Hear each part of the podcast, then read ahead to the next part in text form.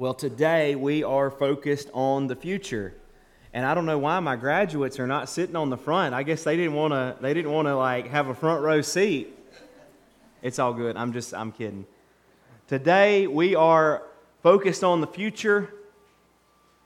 And on this occasion when we think about graduation, we think about the course of our lives, especially for the graduates themselves the graduates are thinking about their future. But I think uh, this is a time also for the rest of us to think about our future. We never become too old to, to think about what lies ahead for us. And so I think the question today that we need to ask ourselves is a question that may sound negative but has huge implications for the future. How do I not waste my life? How do I not waste my life? To give you a very short answer, the way that we make the most of our lives and therefore not waste it is by living our lives passionately for God's glory. When we do this, we're doing what we were created for. We were created more not for our own pleasure, we were created for His. And when we live passionately, magnifying Him, living our lives that point away from us, away from the mirror, into the surpassing worth of our King, we find joy, fulfillment, and we find at the end of our lives that they're not wasted, but rather that we've made the most of it. So, how do we do this? How do we glorify God? The short answer is we glorify God by doing what He's commanded us to do, by living in obedience to Him. How do we do that? What has He commanded us to do? I think we can summarize it the way the Lord Jesus does. We can summarize all the expectations that God has of the world in these two commands. First of all, love God with everything that we have, with all of our heart, with all of our soul, with all of our mind, with all of our strength. But then Jesus gives us a second command. He says the second is actually just like the first love your neighbor as yourself. Love your neighbor as yourself. So, if you had to summarize what it means to glorify God by obeying Him, it's these two commands love God with everything that you have, and love others the way that He loves us. And by the way, the way that we reflect God's love to the world is one of the primary ways that we glorify Him in the world. In Matthew 25, Jesus describes himself as the final judge. Jesus tells his followers that judgment will be based on how they treat people. Judgment will be based on how they treat people. Now, I want to highlight salvation is not based on how we serve others, okay? Don't, don't misread what we're about to look at here. Salvation is not based on how well we show compassion on those in need. It's not based on how we show kindness to others, but rather how we treat other people, listen close, is evidence of our salvation. In other words, the kindness that we show to others, the way we love other people, in no way will save us, in no way will give us right standing before God. Our faith in Christ alone is what does that. However, how can we say we have faith in Christ if it's not evidenced by a transformation in our lives, specifically how we show kindness and compassion to people? So it's not based on this, but it's evidenced by it. Because we have encountered a compassionate God, we can't help but show compassion to other people. Because we have the greatest love ever known to mankind, we cannot help but reflect this love to others. And so, what we're going to see in Matthew 25 is that the evidence of salvation is how we treat other people. Because really, how we treat other people is how we're treating the Lord Himself. Let's go to God's Word, Matthew 25, starting in verse 31. Please stand as we honor the reading of God's Word together.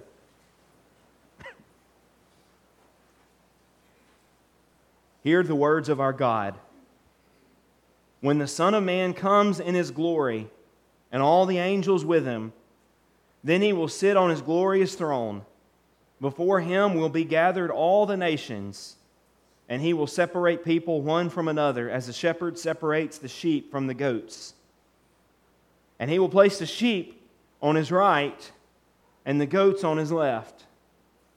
Then the king will say to those on his right, Come, you who are blessed by my Father, inherit the kingdom prepared for you from the foundation of the world. Listen close. For I was hungry, and you gave me food. I was thirsty, and you gave me drink. I was a stranger and you welcomed me. I was naked and you clothed me. I was sick and you visited me. I was in prison and you came to me. Then the righteous will answer him, saying, Lord, when did we see you hungry and feed you, or thirsty and give you drink?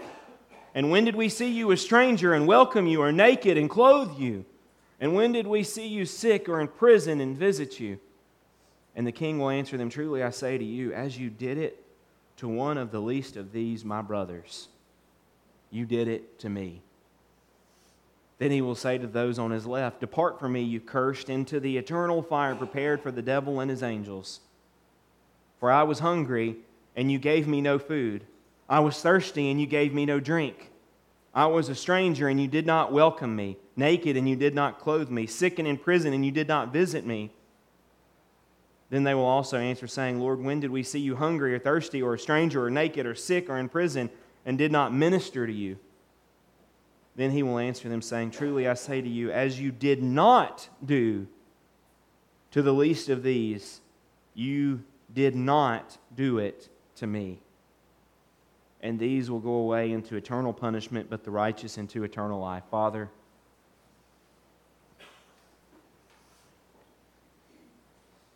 Help us to not be merely your people in word only. But help us to be your people in our actions in our works. Lord, we believe the gospel this morning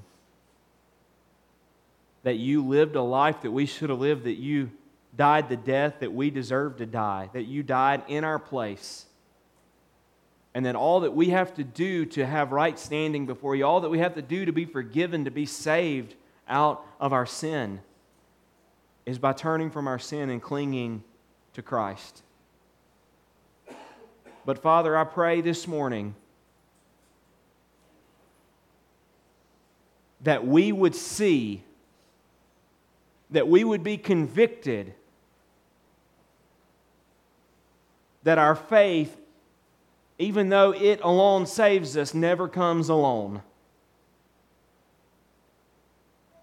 And Father, I pray that you would mark your people by dedication to showing compassion and mercy and grace to those around us. Lord, I pray that we would not just be a church that gathers together for worship, but that we would be a church that goes into the community and has compassion on people that we serve our community, that if we shut our doors tomorrow, that they would see that, man, we are missed because of how well we serve our community. Father, I pray that through our service that people see the gospel, that they see not us, but that they see the love of you. And that not only do we change their situation now, but Lord, that we change it for eternity. In Jesus' name, amen. So, three observations from this text really quickly. Uh, first of all, Jesus will judge everyone. When we serve others, we're actually serving Jesus. And finally, Jesus' judgment is final. Jesus' judgment is final. So we begin uh, in verse 31 seeing that Jesus will judge everyone. Notice how he starts in verse 31 when the Son of Man comes in glory. The language that he uses here actually echoes the prophecy of Daniel chapter 7. And in Daniel 7, the Ancient of Days, God Himself, reigns over all His creation. He sits enthroned over His creation in perfect sovereignty. But then, as Daniel's vision goes on, he sees the Son of Man receiving glory and dominion from God.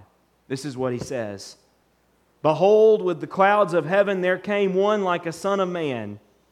And he came to the Ancient of Days and was presented before him, and to him was given dominion and glory and a kingdom that all peoples, nations, and languages should serve him. His dominion is an everlasting dominion which shall not pass away, and his kingdom one that shall never be destroyed. When Jesus in verse 31 says, When the Son of Man, referring to himself, comes in glory, Jesus is saying, I am fulfilling the prophecy of Daniel, which refers to God Himself. Jesus is saying, I'm not just some prophet, I'm not just some good teacher, but I'm the God of the Old Testament who will receive dominion, whose kingdom shall never end. Notice the glory with which he comes. He says, When the Son of Man comes in glory and all the angels with him, he will sit on his glorious throne. But notice what it says he'll do next. It says that he will gather all people for judgment. Before him will be gathered all the nations and he will separate people one from another as a shepherd separates the sheep from the goats. When Jesus returns, listen, he's returning for one purpose, and that's judgment. The language that's used here would call the, the first century reader to think about in Joel 3, where God gathers all the nations in the valley of Jehoshaphat and judges them. Once again, this highlights Jesus' authority. Jesus is saying, I am the fulfillment of the prophecy, and I have the authority to judge. Says that he's going to separate the sheep from the goats. Jesus is using a metaphor here from the saved and the lost. Now, in the in the Middle East back then, and even still today, a shepherd would often let the sheep be intermingled with goats. And I know when we think about sheep, we think like these white, fluffy animals, but really, sheep are kind of dirty. They're not completely white. A lot of them have brown mixed in. And so, from a distance, when you look at one of these intermingled herds, it is impossible to see the difference between a sheep and a goat. From a distance, you cannot tell what, which one is which. But when the day came where they needed to be separated, what would the shepherd do? The shepherd would come close and he would examine each one by itself.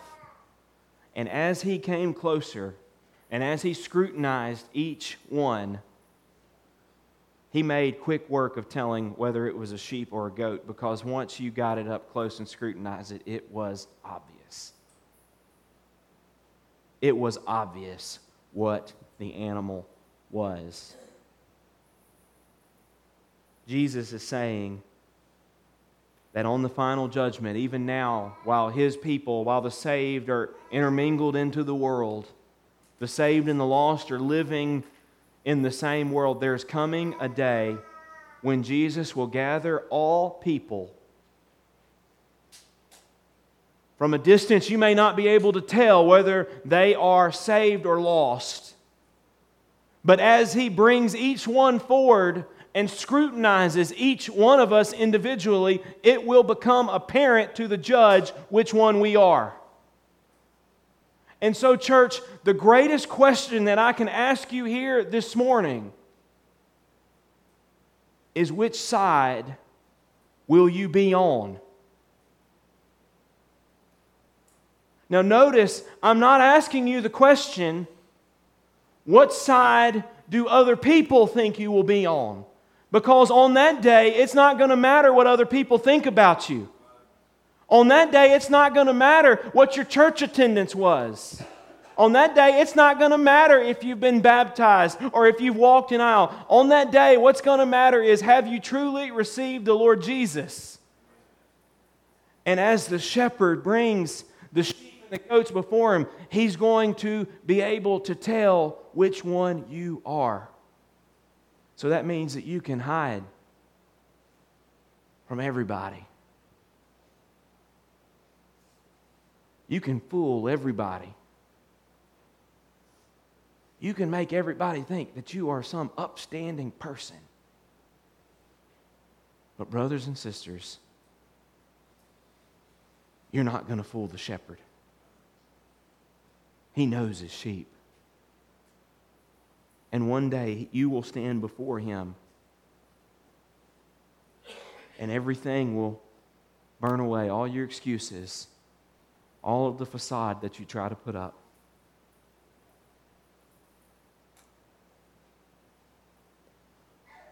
You know, you may have gone through the check boxes. Right? You know what I'm talking about? The check boxes of what you know, a good Christian is supposed to be. Go through the motions. Maybe as a kid, you've prayed a prayer and were baptized. You know, you check that box. Maybe you, you've attended church and, you know, you can check that box. Maybe, you know, you, you do some spiritual things in your life, you can check that box. But at the end of the day, what is going to matter is what you have done with Jesus. Have you truly received him? Have you truly received him? Now, here's the question. Here's the question How do I know if I have truly received him? Okay? Because I'm not asking you to step out on feelings. That's, that's what causes a lot of problems. We step out on feelings and, well, I feel like I'm saved. How do we know if we truly received Jesus? And the answer is when Jesus saves us, it comes with transformation. We're not the same. And so, listen, I cannot tell you if you are a Christian or not. I just can't do it. I can't tell you if you've received Jesus or not. But what we can do is we can look at the evidence in your life. You know, sheep and a sheep and a goat may they may look alike, but there's evidence very clearly when you start inspecting it closer. There's outward signs that show you which one it is. And so Jesus is going to look at the outward signs and notice what he says next. Jesus says that when we serve others, we serve him and Jesus looks particularly at the evidence of how we treat other people. This is interesting. Jesus doesn't say, Did you repent and believe? Jesus makes his judgment based on something else. Notice what he says in verse 34. Remarkable.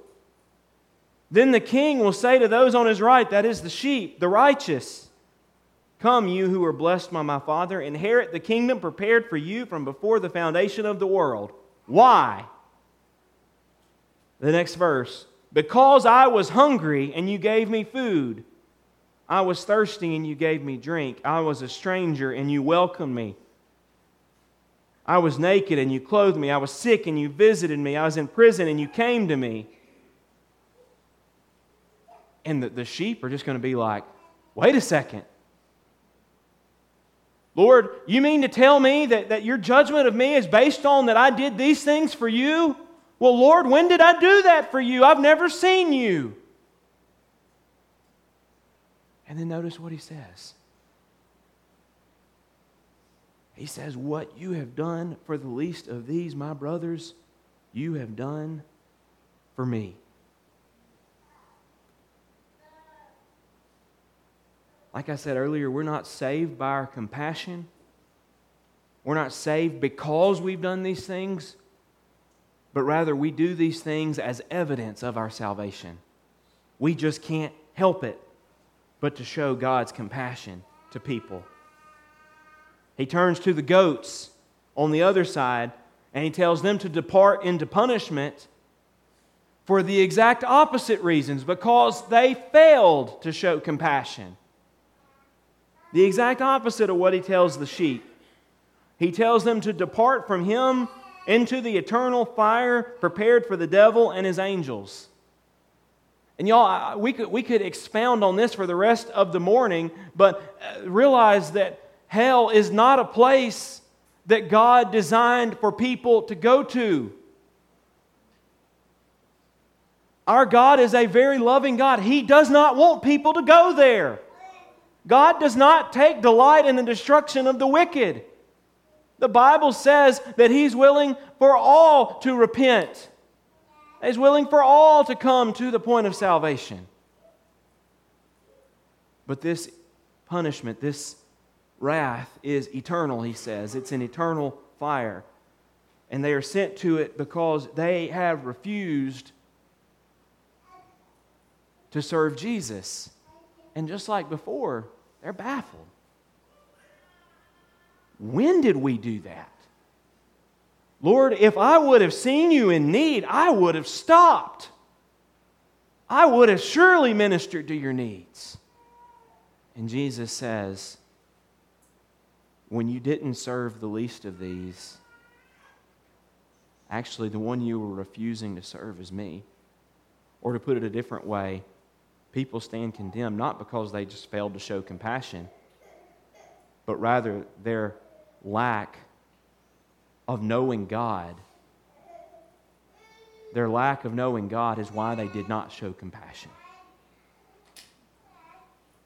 You know, when I think about this, uh, immediately I start thinking, well, maybe this is the only place in Scripture where, where this idea is here. Maybe Jesus is just kind of saying this, and, you know, this, but the, the thing is, this is not the only place in Scripture where we see Jesus or, or God telling us that He expects us to take care of and show compassion on those in need, the oppressed, the vulnerable. This is what God says through the prophet Isaiah. He says he's had enough of their worship. Listen to his words. What to me is the multitude of your sacrifices, says the Lord. I've had enough of your burnt offerings, of rams and the fat of well fed beasts. I don't delight in the blood of bulls or lambs or goats. When you come to appear before me, who has required the trampling of my courts? Bring no more vain offerings. Incense is an abomination to me. New moon and Sabbath, the calling of convocations. I can't endure iniquity and solemn assembly. Your new moons and your anointed feasts, my soul hates. Imagine if God said that about our worship services. What if God said that about us? I am sick of you singing songs to me. And then we go on to hear what he says. They have become a burden to me. I am weary of bearing them. Verse 15 When you spread out your hands, I will hide my eyes from you. Even though you make many prayers, I will not listen. Your hands, listen, he says, your hands are full of blood. Your hands are full of blood. Wash yourselves, make yourselves clean. Remove the evil of your deeds from before my eyes. Cease to do evil. Learn to do good. Seek justice. Correct oppression. Bring justice to the fatherless. Plead the widow's cause. What would God say of our worship? Would he stand before us and say, I am sick of your worship because when you come and you lift up your hands in worship, when you open your mouth to sing, you have not been serving those in need?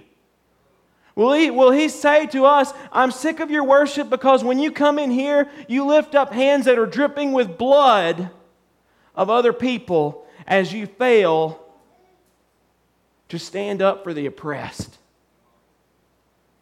Will he say, Hey, I'm sick of your worship because you haven't even stood up for the rights of the unborn children.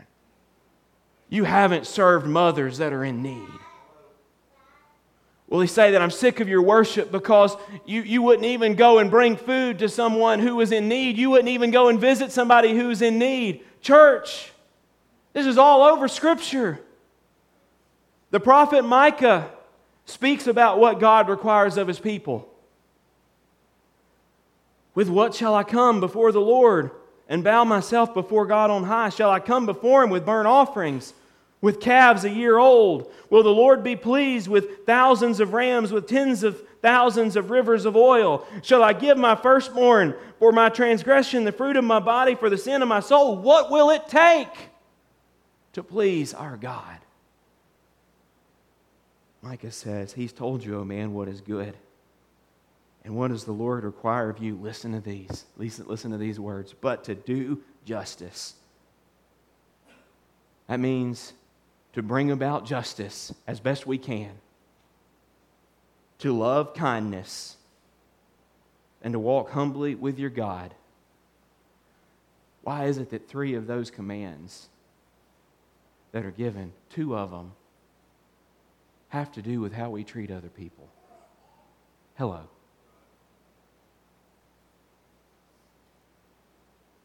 Maybe it's because the way that we love God is more expressed in how we love other people. It doesn't end there. James, the apostle, writes about what true religion is. He says, Religion that's pure and undefiled before God the Father is this to visit orphans and widows in their affliction, to keep oneself unstained from the world. The Apostle John writes about how we should lay down our lives for others. He says, By this we know love that He, Jesus, laid down His life for us. So, therefore, we ought to lay down our lives for the brothers. But if anyone has the world's goods and sees his brother in need, by the way, that's all of us in this room. We're wealthy Americans, even the poorest of us in this room. We are doing pretty good for where we live. If anyone has the world's goods and sees his brother in need, yet closes his heart against him, how does God's love abide in him? Little children, these words haunt me personally because I know that I don't live up to this myself. Little children, let us not love in word or talk, but in deed and truth. It's all over God's word. When God gave the law to Israel, he required two specific things of them that one being during the harvest, grain was to be left on the corners of the field for those in need, those who are hungry to pick up. In other words, God says, hey, when you go to harvest, why don't you make more for your harvest than you're actually going to pick up? Leave a little bit there so those who are in need can pick it up. Every seven years, debts were canceled to help brothers who were struggling. It's built into God's law to, the, to his people Israel to care for others who are in need, to care for the oppressed, to care for the vulnerable. Finally, Jesus tells us what the greatest commandment is Jesus himself. Somebody asked him, Teacher, what is the great commandment in the law? And Jesus said to him, You shall love the Lord your God with all your heart, with all your soul, and with all your mind. This is the great and first commandment and the second is like it you shall love your neighbor as yourself. On these two commandments depend all the law and the prophets. You had to boil it all down. What does God expect of me? Love Him with everything you've got.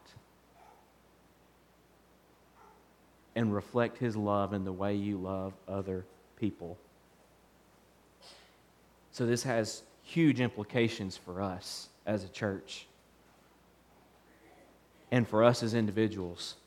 If our salvation is evidenced by how we treat others, what does our acts of service and compassion say about our faith? I'm not talking about what we say about our faith. I'm saying, like, if, if you were under the microscope of his scrutiny and he, all he looked at is how you treated the vulnerable, how you treated the oppressed, how you cared and had compassion on those around you, what does that say about your faith? When was the last time that we went out of our way to show compassion and hospitality to somebody who was in need? When was the last time that we brought a meal to someone who was in need? When was the last time that we visited somebody in need? When was the last time that we served a widow? When was the last time that we served an orphan? When was the last time that we went out of our way and were inconvenienced because we were serving someone in need. You know, I have this conviction that when God's people come to town, people ought to be able to see it through how they serve other people. When you see a church flourishing, you shouldn't see a church flourishing because you see what their attendance is. You shouldn't see a church flourishing because they've got cars in the parking lot, because you see them on social media. The sign of a church that is truly flourishing is when you go into the community and you see how well they serve their community. And so, church, we have to be that light in our community. We've got to be the people where the elderly and the widows are cared for and told of a God who cares for them. The weak and oppressed need to be served by us because of a king who came to serve and give his life for us. And, church, we need to be a people where orphans and foster children are taken in who maybe have never heard of the love of God. They need to be taken in and told of the God who took us in. That is what he calls us to do. That is how he calls us to love. So, what will we be known for? What are we going to be known for? I would hate in a hundred years to look back and see that all that we were known for was a building program or our worship services or our preaching or singing. In a hundred years, the only thing that's going to be left is none of that. All that's going to be left is how we loved other people in our community. All that's going to be left is the compassion that we showed people. And the greatest irony is when the lost don't find the greatest love in the world because we refuse to reflect it to them. The last observation we see here is that Jesus' judgment is final. Verse 46. Notice what he says. Very short verse. And those and these will go away into eternal punishment. He's talking about the goats, the lost, but the righteous into eternal life. When Jesus judges people, that's it, that's final. The result is they go where he tells them to go. There are no appeals, there are no mulligans, there's no do overs.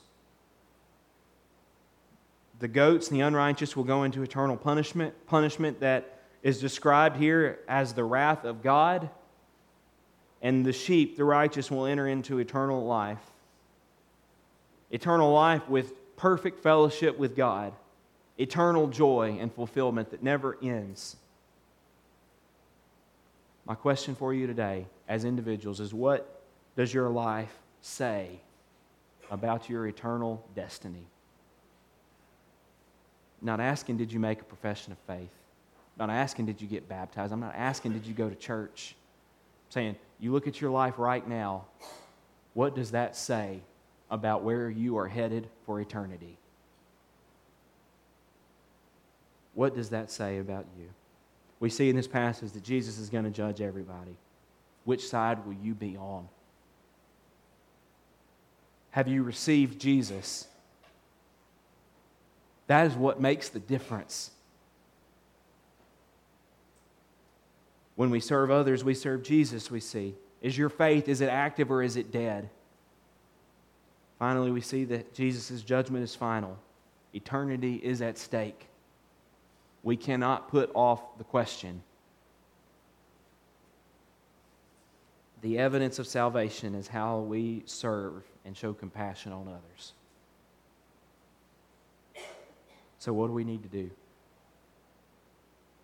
Well, first of all, I'd say if you're here this morning and you'd say, you know, I have not truly received Christ, today can be the day that you say, you answer that question, what will I do with Jesus? Today can be the day that you say, I'm going to receive him. I'm going to trust him. I'm going to put all my eggs in his basket. I'm going to cling to him.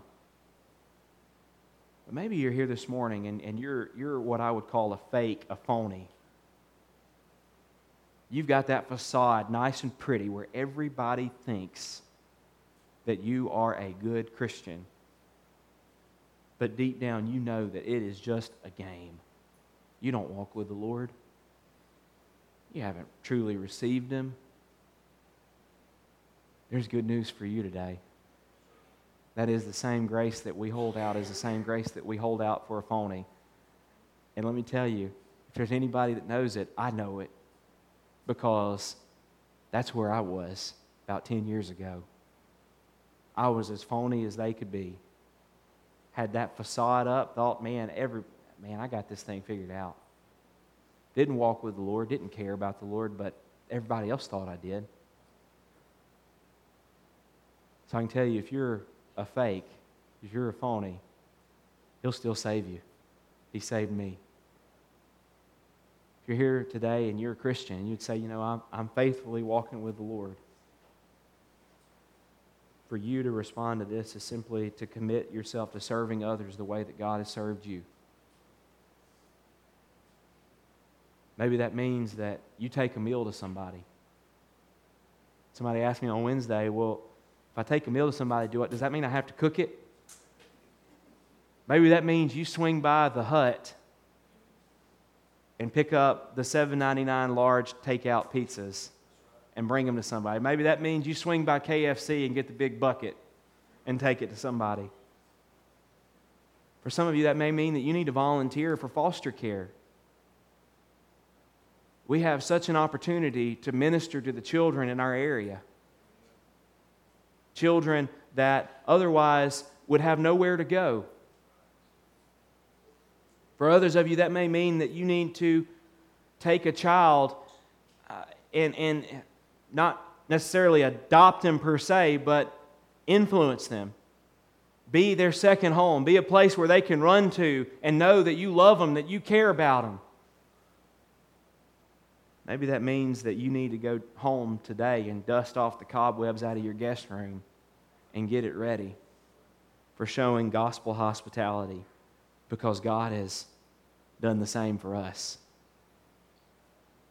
However, the Spirit leads you today, I can't go through a list and just hit every one of them.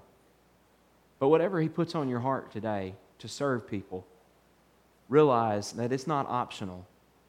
It's not just to do if we're feeling like it, but it's something that He commands us to do. And it's something that, if we're genuine in our faith, that we must do. Let's pray together.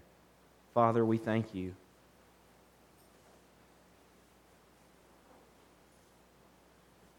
We thank you, Lord, that your grace has found us when we were running away from it. Lord, I pray as we stand and sing in just a moment.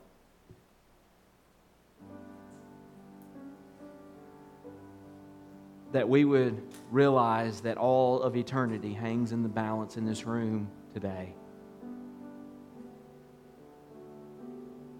Father, I pray that people that don't know you today, or people that are fake, phony Christians, would realize that today they can change that. And Lord, I pray that we, your people, would be known for how we serve other people.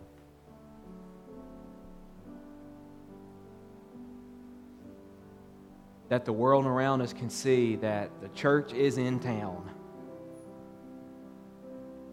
That we would not let the secular world outserve us. But Lord, I pray that we would step up, that we would rise up, that we would put away all excuses,